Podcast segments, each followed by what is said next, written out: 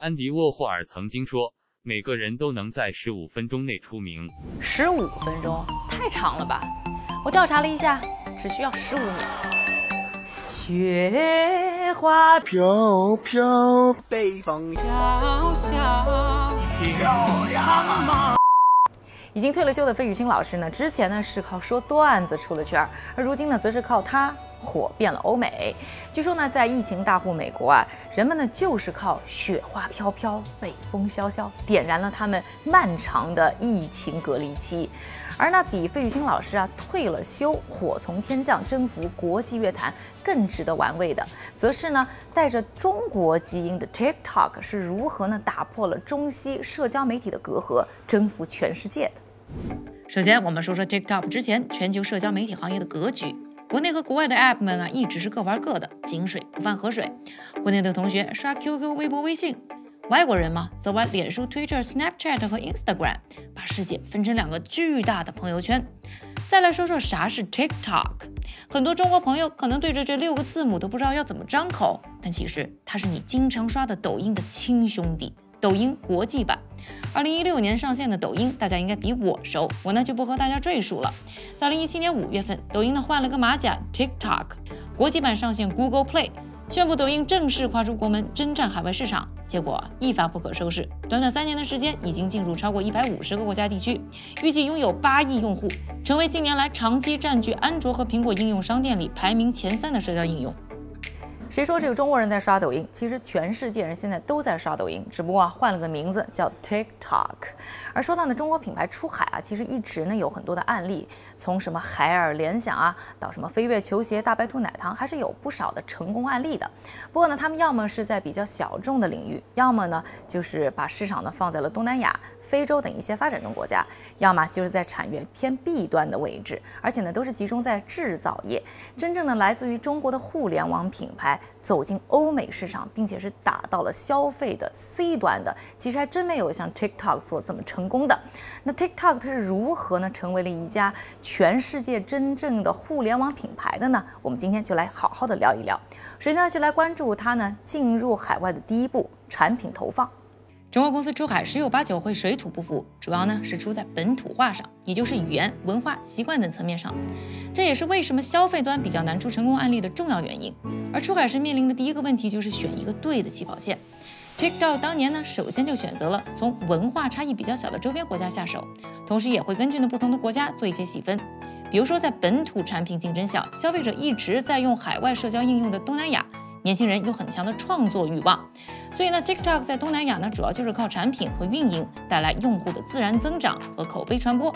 而韩国和日本本土的竞争相对比较激烈，TikTok 就砸钱在各种韩国的热门综艺节目上打广告，而在日本呢，则找来了许多呢日本的网红为 TikTok 站台宣传，这样啊，就慢慢把亚洲的年轻用户都收入囊中。TikTok 呢，在亚洲站稳脚跟之后呢，就开始考虑要啃下北美这块硬骨头。对于这个地理距离非常遥远、文化差异非常巨大，但同时又异常重要的市场，TikTok 没有再次冷启动，让它自由的生长，也没有找网红站台，因为呢，当地用户的口味太难抓了，而是用另一招，那就是收购。二零一七年双十一，大家开始买买买的前一天，TikTok 母公司字节跳动也买了一个大宝贝。美国音乐短视频市场上占有一席之地的 Musically 花了近十亿美元。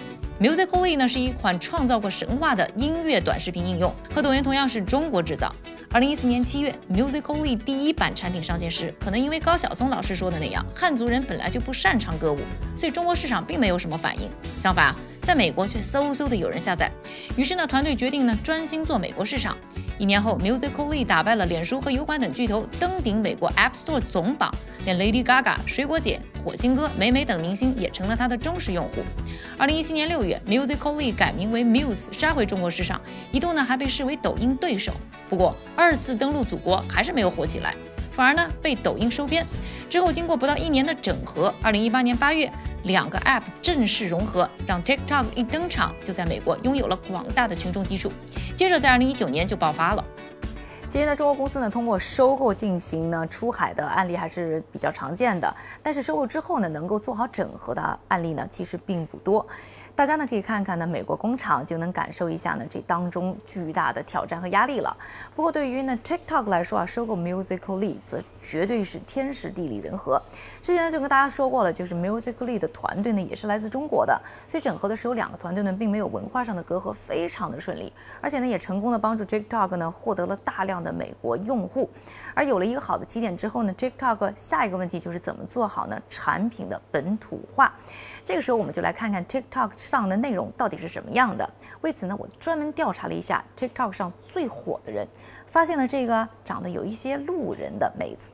这个妹子叫 Charlie D'Amelio，我们就简称她为查理妹妹，是 TikTok 排名第一的大 V，拥有五千七百万粉丝，超过三十亿的点赞数。查理妹妹今年只有十六岁，她是去年六月才开设的 TikTok 账户。半年之后就收获了千万粉丝。按照查理妹妹自己的说法，她也只不过是穿着卫衣在自家的卧室或者洗手间光线好的地方跳跳舞。而查理的飞速窜红得益于去年那支名叫 Renegade 的舞蹈视频。大家也看到了，视频里的动作看起来其实也没那么高难度嘛。连查理妹妹自己都不知道怎么自己就火了。这段视频呢，不断在 TikTok 被推荐、点赞超过两千五百万，同时还火到了站外。这个年轻的后浪，轻轻松松把一群网红前浪拍在了 TikTok 的沙滩上。查理妹妹到底有多火呢？我们来横向比较一下，号称宇宙第一网红的金卡戴珊，她的 TikTok 账号。现在可以看到呢，她的账号上的粉丝呢，刚刚是突破了一万，绝对跟查理妹妹还有非常大的距离。所以可以看得出来呢，TikTok 呢并不是为明星准备的，而是让草根自嗨的。来，我们再看一看呢，查理妹妹看得出来呢，她既没有什么特别精致的妆容，穿的呢也和美国大街上的高中生差不多，更没有啊用上中国网红们爱用的各种各样的滤镜，明明呢就是一个呢青春无限，而且非常爱跳舞的一个呢邻家美少女，美国呢，很多的网友呢喜欢他，就是觉得呢，他和自己呢差不多，他想做的事情，他爱做的事情，跟自己呢也差不多，而且也是自己呢能够做到的，所以更愿意为他加油，为他点赞。而抓住这样美国用户口味的呢，并不是呢 TikTok 的团队，而是算法。抖音五分钟，人间一小时。别说你看抖音就不上瘾，当然也不怪你，人家推荐算法的设计就是想让你上瘾嘛。和抖音类似，TikTok 上去首先看到的不是朋友动态，而是叫做 For You 的网页。这里的内容呢是根据你看过的、互动过的内容，以及呢各种视频的停留时间、搜索等等指标量化和分析了你的口味，帮你匹配的。当然，这个也存在一个呢算法训练的过程，所以一般呢你会有一种啊越看。觉得 TikTok 越懂你的感觉，在内容端，Musical.ly 其实已经检验了，提供模板帮大家创作唱歌跳舞的短视频是有市场的，而 TikTok 的算法则是在分销上做了升级。TikTok 呢，给每一个通过审核的作品呢，都会提供一个流量池，无论你是新号还是粉丝千万的红人大 V，系统呢都会一视同仁。而之后的传播效果呢，就取决于你的作品在这个流量池里的综合数据表现。当一个 UP 主呢连续的推出高质量的作品，还有机会呢获得呢系统的叠加推荐，成为爆款的机会就更高了。查理妹妹的视频因为在平台上的数据表现好，所以不断被推送到喜欢她的人面前。所以呢，就算是没有什么人气基础，TikTok 呢会让她比包括在 Musical.ly 等在内的其他社交媒体平台上更容易快速窜红。过去呢，很多的朋友呢喜欢在什么猫扑、天涯、Reddit 上玩。那玩的开不开心呢？有个重要的决定因素呢，就是谁是群主，这个群主怎么运营的。而怎么去定群主、选谁当群主呢？就是呢这些网站运营的重要部分，也是呢帮助这些网站呢形成自己风格的重要一步。而到了 TikTok 或者说抖音时代啊，这些运营上的事儿呢就不再由人去做了，而是交给了机器、交给程序去做一个选择。也就是说呢，本地化这件工作呢，也就是交到了用户的手上，由用户去决定呢这个平台的。属性到底是什么样的？而对于呢 TikTok 来说，它的团队怎么觉得当地用户并不重要，重要的在于呢有一个好的算法就能抓住呢用户的口味。但是很多朋友就要问了，难道美国科技这么发达就没有人会做算法吗？那 TikTok 进入美国市场难道就没有遇到呢竞争和绞杀吗？这里就要说到呢美国社交媒体环境的一个大背景，这个又给了 TikTok 什么样的机会呢？美国的社交媒体呢，基本经历了脸书、Twitter、Instagram、Snapchat 几个平台的崛起，基本呢每一个八到十年呢会有新的一波。你会发现啊，新一代的年轻人呢会想要新的属于他们自己的社交媒体平台。现在其实是抓住了新生代他们社交媒体需求的好机会。从查理妹妹的年纪，我们就可以看出啊，TikTok 的最大受众就是 teenager，十多岁的青少年。但观察这几年的美国创投生态，其实呢没有什么新的社交媒体出现。一是脸书等太强大，连 Snapchat 这样已经上市的公司呢都被它抄被他欺负，小公司其实很难出头。反过来，对于 VC 来说，可能带来的收益就没有那么有吸引力，所以呢，也就比较少看到这方面的投资案子。但这一类的流量生意呢，开始又是很烧钱的，所以也就没有一个大环境去孵化。另一方面，从视频行业看，除了 YouTube 是草根 UGC，也就是用户自制内容，现在基本呢都是大媒体公司通过 PGC，也就是专业制作内容进场在玩。最近啊，终于来了一个巨型的短视频项目 Quibbit。不过走的也是呢 PGC 的路线，所以 UGC 的短视频还是有很大机会的。当然了，脸书、Twitter、Snapchat、Instagram 其实呢也有自带的短视频功能，但是推送的方式呢还是受到原本模式的限制，相对比较难突破。这一切就给了 TikTok 机会，Musical.ly 提供了内容模式的基础，加上呢自己本身的算法，还有在国内强大基础获得的大量融资，自然更容易在美国打响。没等大佬们反应过来，TikTok 就以前所未有的速度风靡全美。虽然脸书在二零一八年也曾经出手推出独立短视频产品 Lasso，企图和 TikTok battle 一下，但是作为全新产品为时已晚，TikTok 已经占尽了全球短视频市场的最有利位置。刚才呢，我们从产品的投放、内容的本土化，以及呢美国的大背景，和大家分析了 TikTok 在欧美呢成功的原因。下面我们再来关注一下它的团队啊。就在今年的五月十九号啊，TikTok 的母公司字节跳动是宣布了一个大事儿，就是要任命呢前迪士尼的高管 Kevin Mayer 去担任呢字节跳动的 CEO，以及呢 TikTok 的全球 CEO。Kevin Mayer 呢之前在迪士尼的时候就是负责呢视频流媒体的业务，像什么 Disney Plus 就是他。负责推出的。